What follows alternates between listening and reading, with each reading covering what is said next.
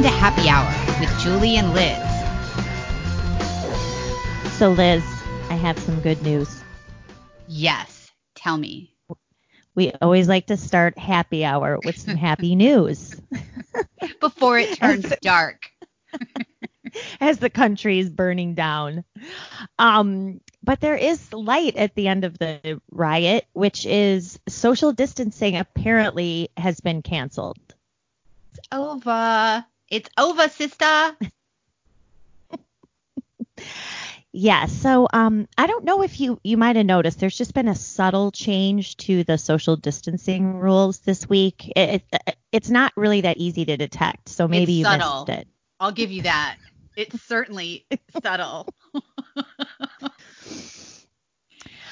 So us us idiot Americans who have been lining up six feet apart outside of Walmart and who are going up and down grocery aisles in opposite directions and have not seen family members for weeks and weeks and months um, now look like even bigger fools because those rules not only do they not apply to the rioters, the looters, the vandals, the arsonists, and just the gen- general protesters, the experts now are explaining why the rules are different.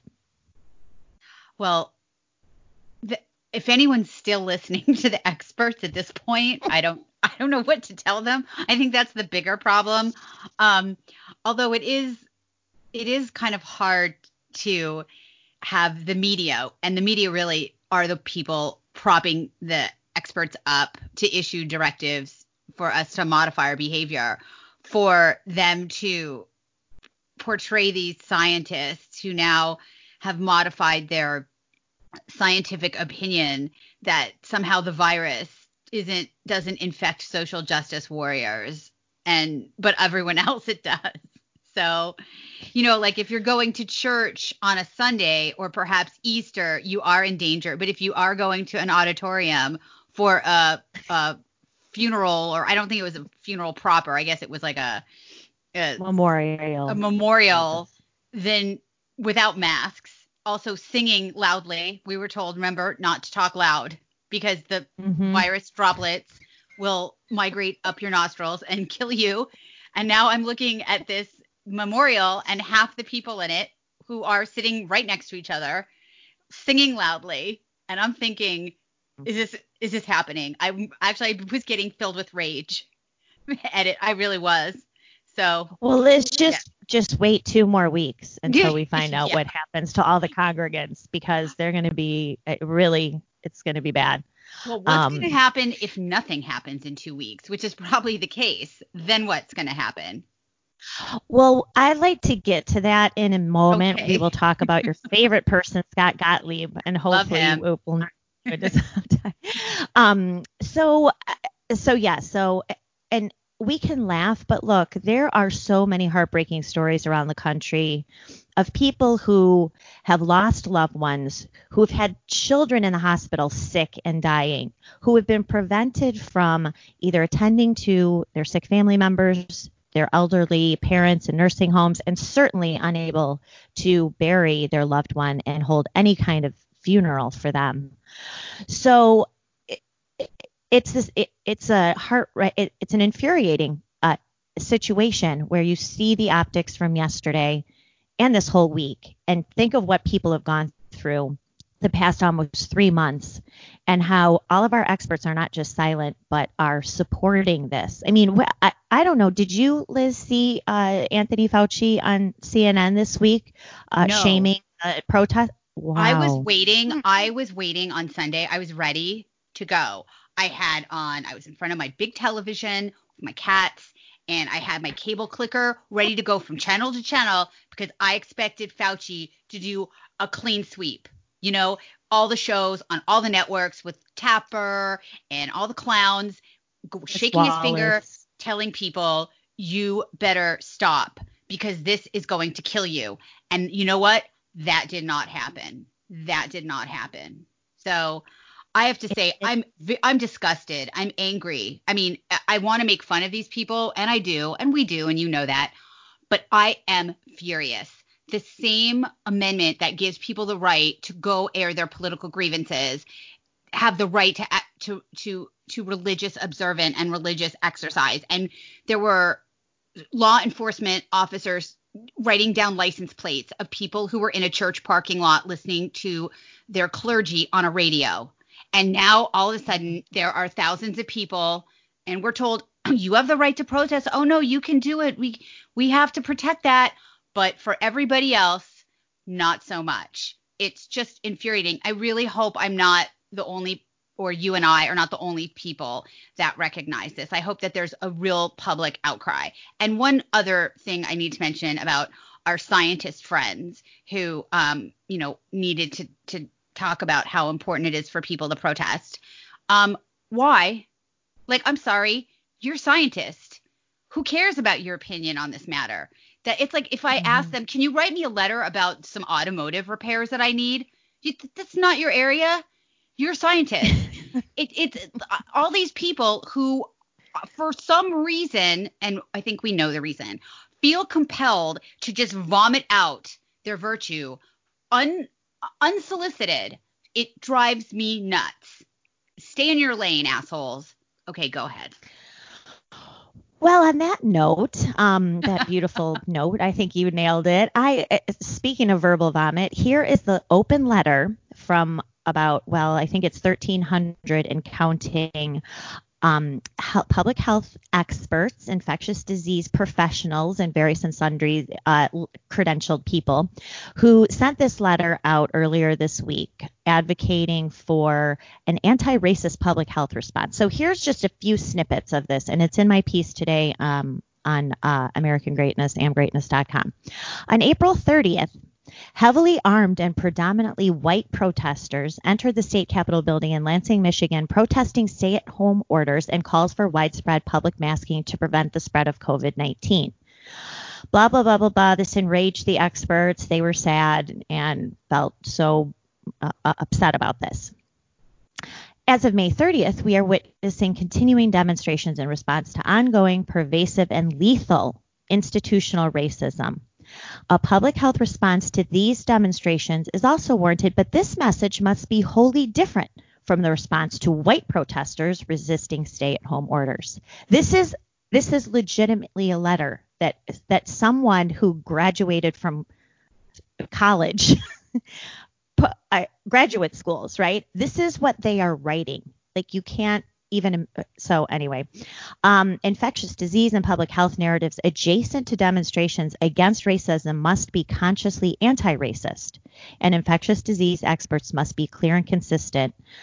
White supremacy is a lethal public health issue that predates and contributes to covid-19 those are just a few of the highlights. Yeah you know again my response to that is just fuck off. I'm sorry for the language, F-U. but no, it, it is. Right. It's fu. I mean, I first of all, we don't know why there's a disparity in eth- an ethnic disparity among people who die or are afflicted with COVID. We don't know.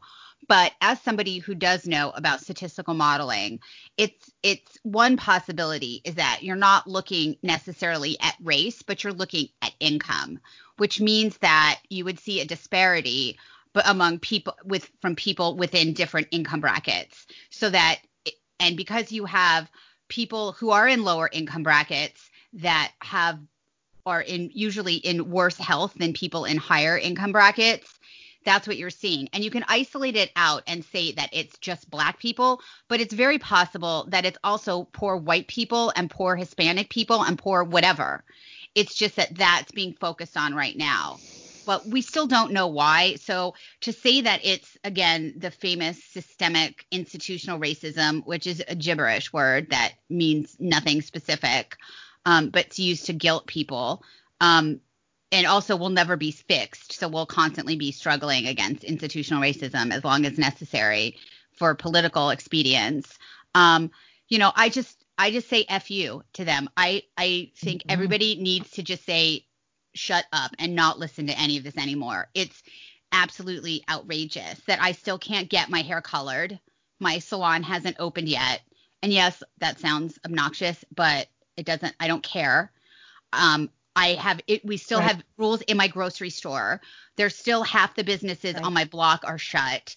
These with that are family owned small businesses, and you know I don't care what these scientists say anymore.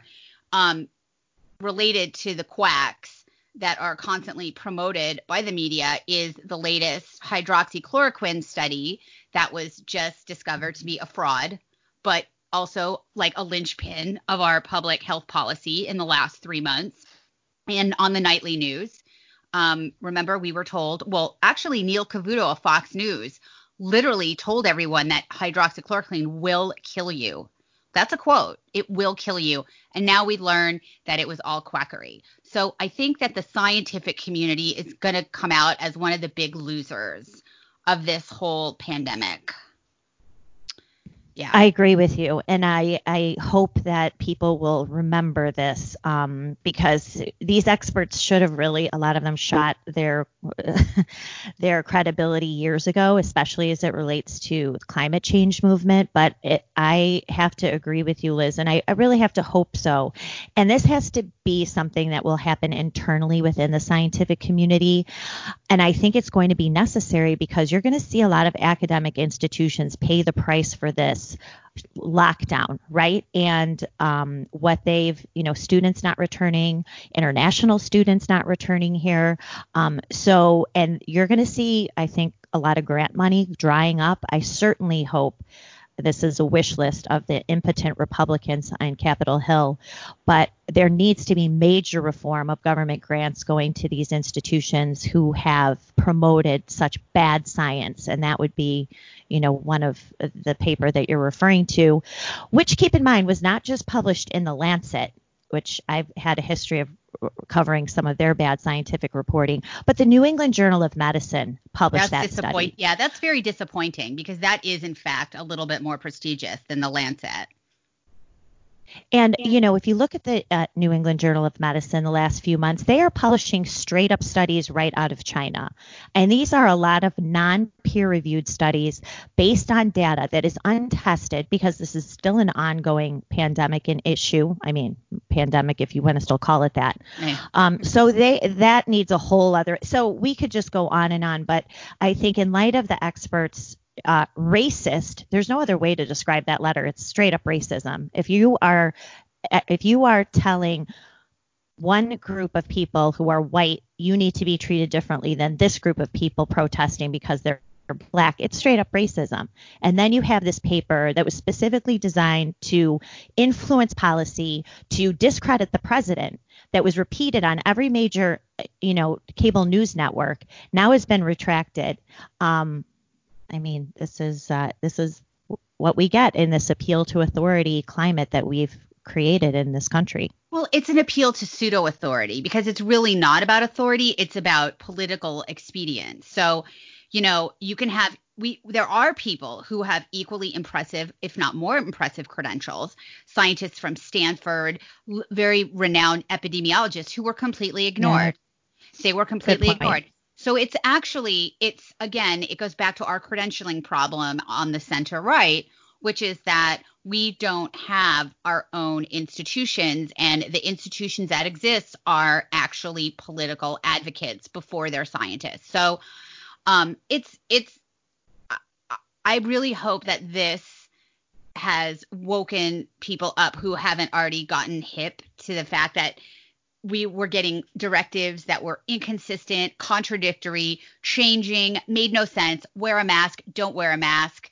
Six feet, three feet, don't go outside. It's good to go outside. Mm-hmm. Hydroxychloroquine will kill you. No, it won't. Maybe, you know, just, you know, maybe add zinc in. Zinc was, it'll kill you with zinc. It won't. Now we're listening. Now we're hearing that like a heartburn medicine might help. I mean, you know what? Just shut up already. It's it's just real cl- cl- clownery.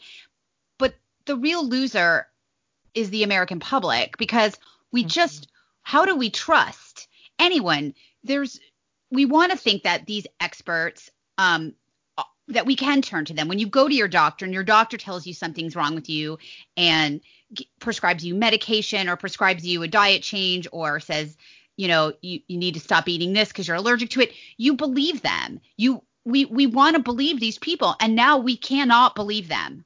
We cannot believe them. And then we just get to a place where it's anarchy because we can't believe something coming out of our public health system, especially from our government. It wasn't even just the public health system. It's this is with the government imprimatur. It's this is these are the rules until they're not the rules, which is in two hours where we when we change them. It, it it's unfortunate, but it's just part of a larger problem we're having in our society, which is we are losing faith in our institutions, and now you can just put public health right up there next to the Justice Department. Well, and yes, and we'll get to that. Oh, you yeah. know, it's it, oh, we'll get as that. close observers to this. It's interesting to see how all of this is coming together, right? So the lawlessness that we see on the streets, the inability or unwillingness of political leadership, especially Democrats, to to uh, enforce the law, uh, the media enablers, that played out from the guy who once ran the most powerful law enforcement just law enforcement agency in the world, right? So we can talk about how that kind of dovetails together. But real quick, I want to get to Scott Gottlieb before we get off of this subject. Oh, you know, this is the guy who guy. guy. yes, your favorite. He's um, such a whore. He, like he's such a media whore. Again, like why are you even talking about this? Stay in your lane. Okay, go ahead. And oh. he's oddly uh, transforming himself into a Kardashian. I don't know. Is obviously, surgery? obviously, whatever med spa he goes to, it also does not have to abide by social distancing because this guy ha- is so loaded with Botox and injectables. His face is like twice the size it was in March. He has that like puffy face that those New York socialites have when they keep like yes, they think that they overdue. can jack up their wrinkles full of um Restylane or something and their face looks like a pillow. That's awesome. I haven't uh, seen yeah, him. So okay you got to check him out. I mean, I so anyway, uh, and you know he stands in his ma- uh, mansion in Connecticut, Pfizer board member, et cetera. So when he's been confronted a few times in interviews this week directly about the future infection rates due to these protests, he immediately jumps off of that, right? And he is saying, well, we won't really know because even though there's huge protests in Minneapolis and New York City and elsewhere, those people aren't from that area. So there's no way that we can look at the data in two weeks from New York City or Minneapolis or Philadelphia or wherever and and really distill how these is that amazing because wasn't this the guy saying a few months ago that random beachgoers in Daytona were going to go home to the Midwest and kill grandma? I thought they were going to like literally follow around like an animal the people at the Ozark you know that yeah. th- those party goers and then we saw pictures from the floor Daytona Beach. Remember those images with cell phone data showing like where people after they left Daytona, all the places that they spread. Remember that image that we saw all over? Look at how far. There was like a nice little map of the US showing us like now they're in Daytona and now they're in your neighborhood poisoning you. Yeah, we got all that. I I wonder if we will ever see um like yeah, it would be nice to see tracing. a map of that. Are they going to contact trace the Antifa members that are blowing shit up? Is is that going to happen? Probably not. Well, you know, I wonder like, what's their plan. How about we just what's, how about we just track all the stolen iPhones well, that they took out know, of all the Apple stores? That's interesting because, as you know, or you may have heard, or you should have heard, Apple has disabled all of the stolen equipment that was from its Manhattan store that was looted. So they've reported the cell phone serial number to all the carriers, which means it can't be activated. It's basically a brick. Um, but my question is, why not trace it and arrest the people who have them? Are they doing that? I bet they're not. I bet they're not. No, they are not. So um, well, let's just hope, Liz, and for the, you know, whatever voice we can use and convince Americans, people who were trying to do the right thing, right, in the interest of what's good for public. Take your masks off. If you're a store owner, open up your store. Don't force your customers to wear masks. You know, tear down this phony infrastructure that Birx and Fauci and Gottlieb have instituted the past few months and uh, nearly destroyed the economy. We actually have some pretty de- semi decent economic news today, but uh, th- enough is enough. If these, if the protesters don't have to play by the rules and the experts are excusing them, game over. We're done. Yeah. Well, I think that there isn't going to be. Um, I don't. I don't. I don't think there is going to be a big increase. I don't. I don't think that's going to happen. Right. I don't because it- I don't won't. and I don't think it ever would happen. And I hope that enough people want to know why they can't go to sports games now. Also, um, I expect not a peep about any kind of large Trump rally that's held outside. Um, that's over. I don't want to hear about how we have to vote by mail. Also over. Um, right. you know, I can't wait. Let's have some sports. Um, would like to give a shout out to the asshole in Southern California who put all the sand in skate parks. Remember that? Because you couldn't go Mhm. skateboarding because you were going to kill people. So um, this is, I, I think this is only furthering people's distaste for and trust in our institutions. And I just think that's so dangerous. I mean, we are teetering right now on the brink of Mhm. vigilantism. Um, and I guess that's a good segue into the the riots, which have Mm-hmm. displaced coronavirus as our uh, reality show on the news. So now we're talking about riots all the time and protests. Um, they're often interchanged. The media likes to call the rioters protesters uh, to give them a pass and say that they're peacefully assembling places when in fact the rioters are in there. They hide among protesters and they pro- peaceful protesters are pretty regularly um, assaulting the law enforcement that is either corralling them or guarding our national monuments, which have been repeatedly defaced. At least here in Washington D.C., they are Mhm. spit on, they are cussed at, there's stuff thrown at them, there are firecrackers thrown at them, there are bottles of water, and then of course there's th- some actual street battling with uh, Molotov cocktails and some gunfire. Uh, I think there's what 15 people dead from this uh, so Mhm. far. Uh, yesterday, uh, Attorney General Barr mentioned there's something like 115 law enforcement officers have been are hosp- have been hospitalized. Hundreds have been injured, serious, you know, injured enough to not like ouch, but injured for to seek some medical treatment. Um, you know, but these are just they're just protesters. Um, yeah, and, and well, course- there's one good thing out of this, Liz, and you will appreciate this as an avid gun enthusiast. Amen. Gun sales are through the roof, right? I mean, even personally, I'm talking to friends who have never owned guns, and they are out getting guns this week. Uh, and if they're not getting them, they're they're figuring out a way to buy them. So Well, you live in Chicago. That shouldn't be too hard to go get some guns with serial numbers sealed off. Because, uh, yeah, I'm very glad to hear that. Um, I think it's a good lesson for a lot of people who don't own guns and who have asked me over the years, why do you need an AR-15? And now I can give them an answer, very illustrated by their own lion eyes which is this is why you need an AR-15, and that's actually kind of a weak round.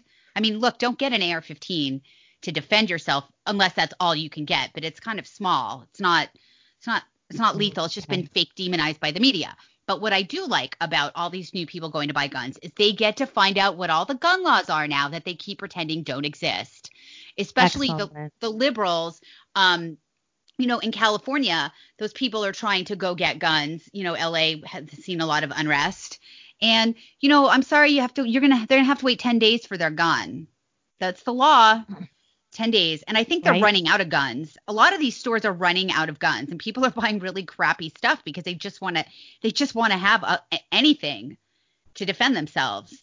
But it so I, I think it's good and I think it's good we have an event like this so people do understand why the sec why there's a second amendment and and especially because it looks like we're going to have to form some kind of militia soon because there's right. this battle mm-hmm. going on between the federal government and when I say federal government, I mean Trump and the states and the governors, especially the Democrat ones who do not want any federal assistance in controlling the chaos and not just the protesters. Because look, I've protested. I used to protest quite a bit. Um, and I was always very, and the people I would go out with and we would hold signs, our signs were like, God bless America and, you know, things like that.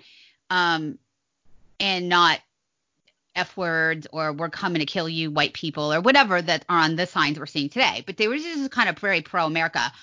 And we always had a, a, really good relationship with the cops. There were always law enforcement of some kind around, federal people around if it was a DC protest. And when the cops tell you to move, move. You know, Th- mm-hmm. that's the problem that we're having is a lot of these people are not there to just literally peacefully protest and hold their sign up. They want to initiate an incident so they can put it on Instagram and hopefully CNN or MSNBC and Twitter. They want to be heroes. They they don't want to have a peaceful experience. They want to spit on the cops. They want to mm-hmm. they want to ignore orders of the Capitol Police who don't really screw around. Um, you know, move. When they say move, you need to move.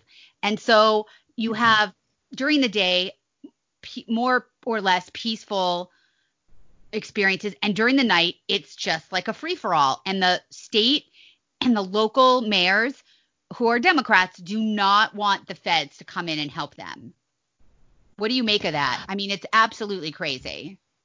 Well, I think in this we can get to the Tom Cotton uh, op-ed that the New York Times was apologizing for, but I think yeah. that I think a back I think a backstory to people buying guns is not just that they're afraid, but they see their police whatever police departments, especially in these inner cities, being told to stand down by their leaders, and that the police are not only doing that, you're actually seeing police officers get on down on one knee. Yeah. I mean, and I you know, some people make the argument that the cops are doing that to tone down the situation, which they very well could be, right? So I'm not in that situation. I'm not a police officer. I'm not a huge police fan. I'm so, I mean, I I've had my own issues with them, but um, so I will give them the benefit of the doubt. But the optics there are horrible. Not just that you are submitting to demands of mostly lawless people.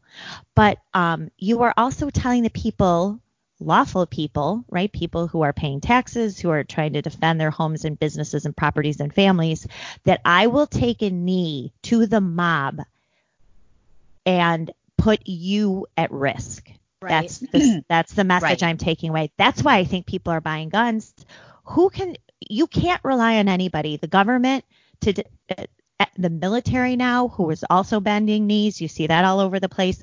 You can't rely on them to defend you. You really shouldn't anyway, but now we know. It's every well, man for themselves now. People see that their livelihood is easily used as collateral damage to like quell the unrest. So it's like, look, if we have to burn down some restaurants and some businesses to just let these people get it out of their system, then that's what we have to do you know, mm-hmm. I think that goes to what you're saying is that they're not only standing down, it's just they have no regard for all of the people whose tax dollars have subsidized like downtown areas and mm-hmm. pay for common areas that is just getting utterly destroyed in addition to having their own safety threatened um you know there are there has been rumors that some of these malefactors are going to head to the suburbs um and then what? You know, then what's going to happen? Well, I mean, well, you, I mean, yeah, you're in a better situation than most people. Um, like just because chances are almost any elected official in a city or near a city is a, is a liberal Democrat who's going to be like, mm-hmm. look, let them. What was it? What did the mayor of uh, Baltimore say? Give them the space, you know, to burn down right. the city. But anyway, go ahead, make your point because I know it's a good one.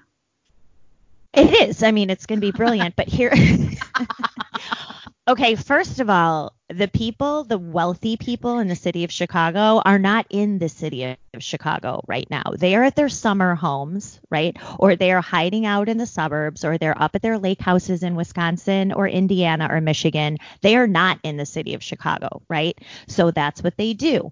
Um, in my suburb, which is about almost 60,000 people, it's not a small suburb um, and it's accessible from the city. We had a bunch of people infiltrating here on Sunday. Um, our police chief is Tim McCarthy, the Secret Service agent who took the bullet for Ronald Reagan. So he is not messing around. And they locked this town down right away. They had cops everywhere. They had cops in riot gear. They used snowplows to close off our malls and strip malls. Um, all the businesses shut down. People were out driving around looking for suspicious cars. And so in my town of Orland Park, in my suburb, there's not one broken window, not one. I go, you go out to some of the other suburbs, and that they, and what's sad is, especially the lower income, mostly minority suburbs in the South, they got hit, um, and those are the people, of course, who can least afford it. Um, so, at any rate, you do see that disparity, but that's why I live in the suburbs and never wanted to move to the city of Chicago. So, that's my well, brilliant point. I think we're going to see when I when when I mentioned vigilantism, we're going to see people start to protect their own stuff. We saw some of it already where people were standing in front of their stores in Minneapolis trying to stop. Mm-hmm. Even some of the people were even spray painting on the wood like this is a black owned business, like i.e. don't torch it. Um I guess w- what else are they going to do? Hope that helps. I don't know. It doesn't seem like these people care whose business it is, but people are going to protect their neighborhoods and and because they want to be protected and it doesn't seem like the police are up to the task because they're under fire. These elected officials are very skittish about having the police put their foot down because they're pro- the people protesting claim that they're po- protesting police brutality. Um, I don't know if you saw that Saks Fifth Avenue on Fifth Avenue has actually hired private security to stand in front of their store. Oh yeah. Yeah, you know. Mm-hmm. And so I feel like, you know, this is a good time for for us to or it seems like it's going to be a topic of discussion because a lot of headlines today about different cities that want to get rid of their police force. Um, we in Minneapolis, we've had um, Keith Ellison's son Keith Ellison is a friend of Antifa. Um, and his son have said they're going to dismantle the police force. We have Eric Garcetti, the mayor of Los Angeles, say that he is going to um, cut the police budget by 150 million dollars. And so I I am okay with that. I think we, if your city doesn't want a police force, that's great. You then no police force for you. My city, I will be living in a city that does have a police force, and you don't come to my city with a police force and think you can do the non-police force activities. I mean, how long is a city going to last if they don't have a police force? I mean, you, every oh, business right. is going to pull out of there in 5 seconds. I you you would know about the details better because I think this happened in Chicago. Wasn't didn't someone go crying to your awful mayor about how they tried so hard to get Wal, a Walmart in their community and now the Walmart was like pulling out or something. That was in somewhere yeah, in Chicago. That's right. That's, that's right. I that's mean, there. But look, and that's what has to happen, and this is why I object to um, the idea of sending the military into these cities. If there, if if there's going to be any change, and this is doubtful, um, it has to come from within, right? So you have to have aldermen, let's say in the city of Chicago, who want to defend the city who want to defend their residents, the business owners there, the businesses that they desperately are trying to bring in. Um, they're the ones who have to stand up and defend. Their, these people have to defend their own cities. So let's get to um, pivot to the Tom Cotton column that is now uh, the New York Times is apologizing for, and Tom Cotton is an advocate of sending the military or or uh, not sending, authorizing, having encouraging the president, yeah. right? Right, yeah. right. So he wrote an op-ed of explaining why, and apparently this made uh, the New York Times people in the New York Times uh, newsroom and editorial board very, very sad, and so they're now apologizing. Trigger warning. and it was funny. Cotton last night was uh was kind of trolling them on Twitter, like, "Hey, is everyone okay at the New York Times?" So, do you guys need a binky? You need a binky. like, uh, yeah. You, you know what? I'm sorry. Just a quick detour. So here is the New York Times. There, there's some literal war going on that we heard about from Bari Weiss on Twitter, where the young young uns can't handle the uh, dissenting views, and the older ones are a little bit like, wait, we're our, we're for free speech, right? Um, that tension, but the, these young people are flipping out. They're absolutely bananas, and yet the media is the one fomenting a violent civil war and violence. What are mm-hmm. how are these people going to protect themselves when the violence comes, right? The, the, the right. you're looking at a group of people that are women, okay, or morbidly obese, a la Brian Stelter, also known as Tater, um, and then very effeminate men. Are you mm-hmm. seriously asking for violence? Who's gonna protect you? I don't know. I'm mm. sorry. I just find that a funny, funny image. But yes, so poor Tom Cotton, who wrote an op-ed, whether you agree with him or not, apparently some places, mostly on the center right, a few of them, because not every outlet on the quote right would would you know, allow that to be printed. But the New York Times printed a sitting senator's um, op-ed and is up in arms because they did not like what it said. And so, whatever. I mean, I, I, mm-hmm. I just all I have is a gesture for these people. But go ahead, go ahead, Julie. That's all I can say. Speaking of that gesture, let's get to Rod Rosenstein. Rosensteinstein. Oh, um, so the former he Let's just he call was him Rod. Let's just call him Rod because I don't know. I, am Jewish and I'm not even sure how to pronounce his last name, and he's one of All right, us. Let's so call him Rod. let's call him not hot rod so um rod rosen rod rod r um he ran he ran the department of justice right so jeff sessions cowardly recused himself from anything related to russia and uh hamstrung uh, president trump in the white house rod rosen rod r ran the department of justice justice, and um, it, we can get into the details of what he did. But he testified before the useless Senate Judiciary Committee finally on Wednesday. and um, you know, it's he just lives he he just didn't know what was going on. He just he was fooled by Andy McCabe and Peter Strzok and you know he just he was just kind of there. He can't be responsible for signing an unlawful FISA warrant against Carter Page that called him a foreign agent of Russia. He can't he did he didn't really mean to sign to appoint Robert Mueller special counsel. He was just told to do that. And he really was kind of hoodwinked into writing another memo in August of 2017 that expanded Robert Mueller's uh, power powers, which of course nearly toppled the Trump presidency and took down many innocent people in the process. So he just, he, I, we feel sorry for Rod R, right?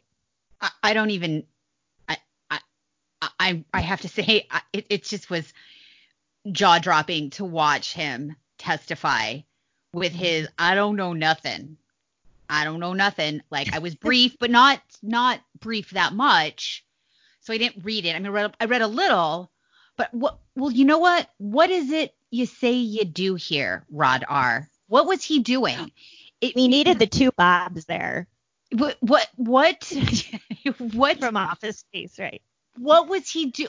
What did he do? What did he do? If he wasn't making sure that very serious, powerful federal government tools were not being used, were not being abused, then what what is his responsibility?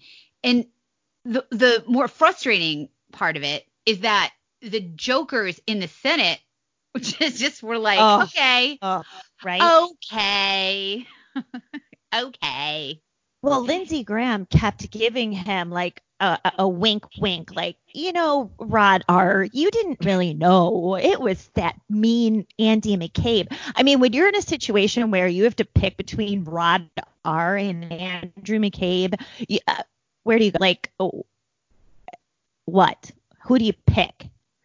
But um, the idea was, and I even saw commentators on Twitter, people I really respect and actually trust on the subject more than myself, who were I don't want to say defending Rod R, but basically trying to pin this all on Andy McCabe. There's no, I don't care if Andy McCabe lied to Rod R. He was the guy who put the signature on the page FISA renewal after everybody knew uh, there was a FISA on Carter page, right? The Washington Post reported it in April of 2017. Rod R signed a renewal after that. He signed it when care. the pres- to spy on the president. Like, well, the, right. he was president, not even he continued to sign. It, it, it, it's absolutely unbelievable. And here's the thing to remember this isn't just some random paperwork. This is part of a much larger operation. This was an operation, and the operation didn't come from some from some lower level nothings or even Andy McCabe. It had to come from the top. This this is not some rogue agent or rogue people that went off the reservation. This is the reservation. So there's no way that Rosenrod R ha- didn't know what what was going on. he's going to get a pass. I mean, I I'm not optimistic any of these clowns are going to be held responsible for any of this. And you know what? It served its purpose. It was to derail Trump from, you know, distract him and distract the public and then drag it out. And here we are almost four years later, and what are we doing? We're finally having hearings in the middle of rioting and a pandemic. Right. So most mm-hmm. people aren't paying attention. Most people don't even remember what the hell's going on because this is such a complicated story with a bunch of characters and actors playing out on many different theaters. And so now we're going to have hearings. Lindsey Graham, who is almost mm. just like a crisis actor. I mean, this guy is of no of no value whatsoever. Seriously. And so what's happening? Like they're just he's Rod's going to go in there. I knew a little, I didn't know a lot and they're like, "Okay, that's fine." I will say one thing. I will give him mm-hmm. this one tiny morsel of praise is that he called Dick Durbin on some serious shit. Do you mm-hmm. remember when Dick Durbin yesterday read or pretended to read from the Mueller report that mm-hmm it said that the report read that um, the Trump campaign knowingly and expected Russian help. They knew the Russians were interfering and they expected to, to benefit from from this help. And Dick Durbin was reading off a piece of paper. And the way it looked is that he was reading from the Mueller report. So Rod Rosenstein or Rod R, I don't know why I keep slipping up. Rod R said, What page is that? And he goes and opens up his own copy of the Holy Bible Mueller report. And he's like, I don't see that.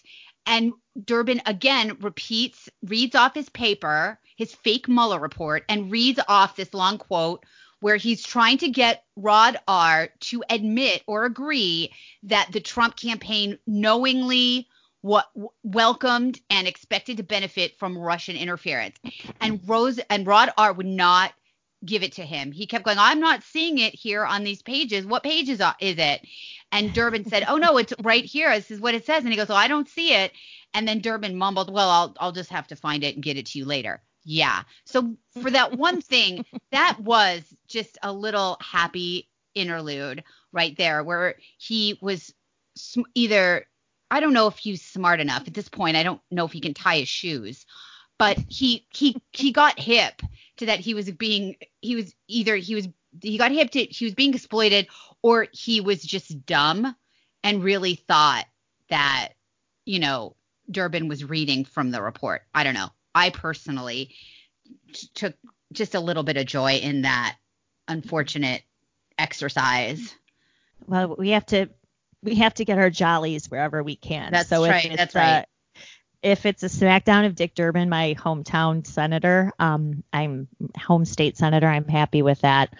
Um, so, but Liz, this is the problem, and this is what happened. So Rod Rosenstein is it Rod R is you know smiling and laughing because he knows he's going to get away with this, right? He knows oh, that. Yeah. Signing a fraudulent FISA, presenting it to a secret court that possesses the most powerful weaponry uh, surveillance weaponry available in the world, he's going to get away with it. So he's smiling, goofing for the cameras. Lindsey Graham is praising him. So anyway, that was kind of a disaster. But yesterday's hearing was a follow up when the Senate Judiciary Committee was scheduled to vote on about 50 subpoenas of Obama era perps, the Obamagate uh, accomplices, and uh, compel their testimony before the Senate Judiciary Committee. You know, only what? A year after the Mueller report comes out, you know, two years almost. It's been 18 months since Lindsey Graham has had the reins of the Senate Judiciary Committee. Before that, it was Chuck Grassley, who also did nothing but send letters.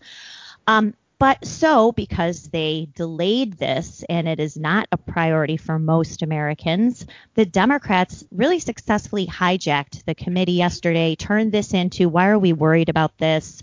The country's burning down. We need to, we're at the Judiciary Committee, we need justice reform. We don't need to subpoena, you know, Samantha Power.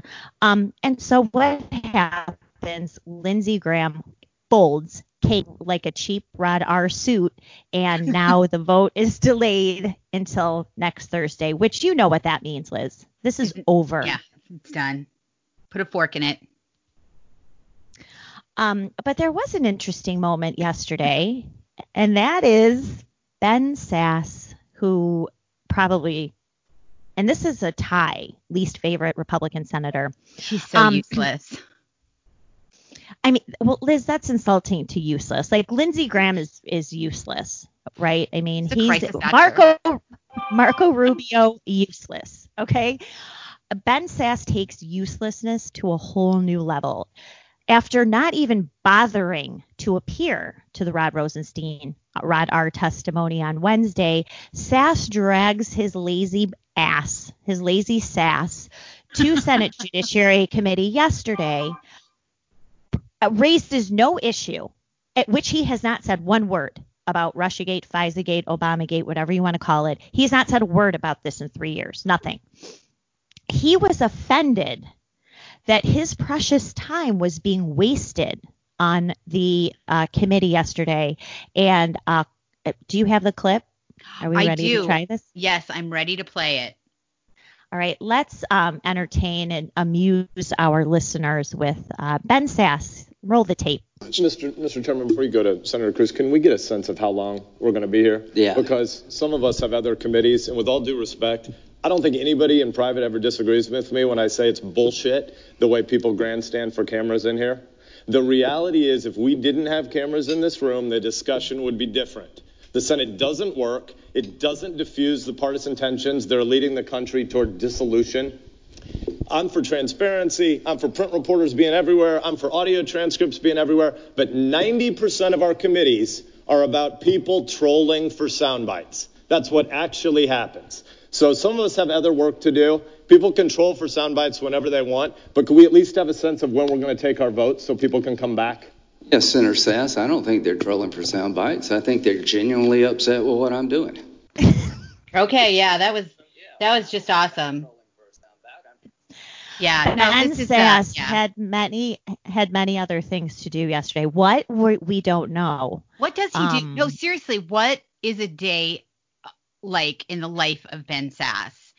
What what was he doing? Has he done any legislation? Right now, he's supposed to be social distancing in DC. Um, I don't know what other work he's doing, and God forbid he do the work of the taxpayers to find out how they're um, the tools that they've paid to, for to fight terrorism have been used in a political battle. I'm sorry, that's too much for you, Ben Sasse. Um, and then the well, nerve Liz, of like the sound you, bites. They're trying to get sound bites. Oh, not like this, right? not like what I'm doing, like me right now. not me saying bullshit was was, was the only quote that came out of the committee. But Liz, he was very busy earlier this week when he wrote a statement like on Twitter condemning on Twitter? Well, apparently, well, he probably gave it to a staffer. He wrote a very strongly worded statement condemning the president for his photo op at St. John Church and specifically his use of the Bible, as Ben Sasse called it, the Word of God. Do not politicize the Word of God because, of course, no no politician ever leverages the Bible or any verse from the Bible or religion to prove, you know, what great people they are. So Ben Sasse was he was you know what? He was tired. He was so tired after writing that statement that he could not be bothered with helping uncover the biggest political scandal in American history. I just remembered when you were talking about Senator Sasse's um, sensitivities to the use of the Bible. Do you remember when Bill Clinton, after he got caught with Monica Lewinsky, and then there were all these like fake candid photos of him carrying around like a Bible? Do you remember that? I don't know. It's like wasn't every, it a sticky Bible? I think it was, it was sticky. It was a, one of those black and yellow books called Bible for Dummies. No, but every president has photo ops. They all almost everything every time you see them is virtually like a photo op. So hmm. this pearl clutching over Trump basically showing dominance by walking to the church in the city that these insurrectionists have tried to burn and destroy. I don't know. I think a lot of people liked it. Ben Sasse, not so much. I wonder how the people in Nebraska feel about Ben Sasse. I don't know. Didn't he just win a primary? That's too bad. He Maybe he feels like off the leash now, like he can be himself now that he's gotten the uh gotten the GOP nomination for Senate, which he'll probably win. I mean, there's some good person would would come up with a pack, fund a pack that basically goes around and primaries every one of these stinking assholes yeah. like Ben yeah. Sasse. yeah. really. And so I see earlier today the president tweeted that he was going to campaign against Lisa Murkowski, another useless piece of shit um, in the Senate.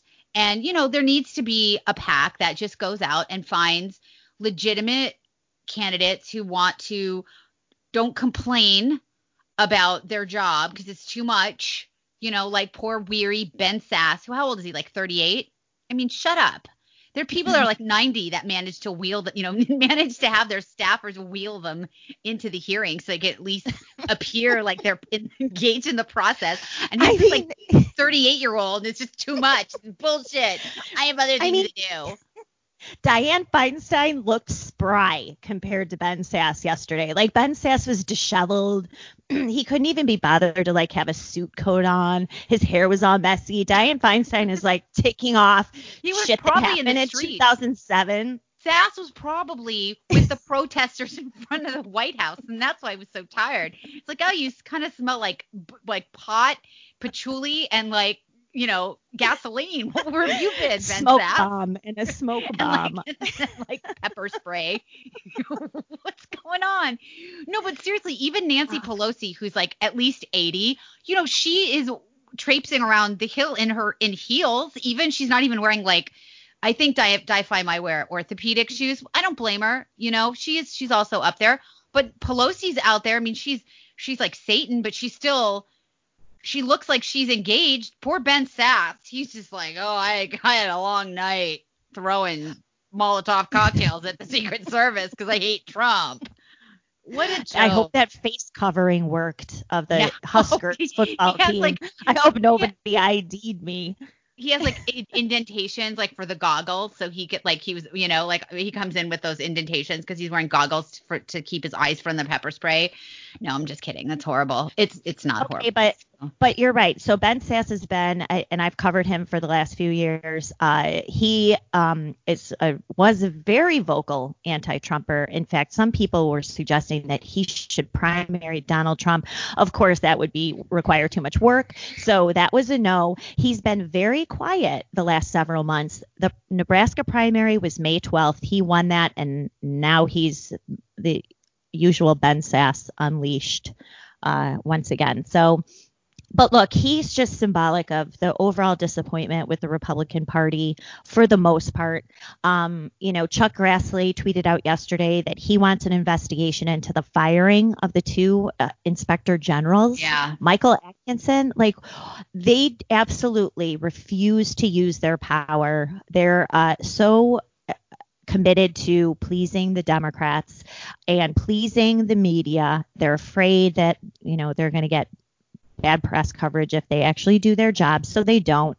Um, and so if they lose, which they should lose because they don't know how to use power, um, I think this week it would would be kind of a turning point in how dismally they've performed. Yeah, that's for sure. I don't. It, it's it's amazing that the people have been duped for so long into thinking that their representation is actually representing their interests. But, you know, people weren't really watching the hearing yesterday.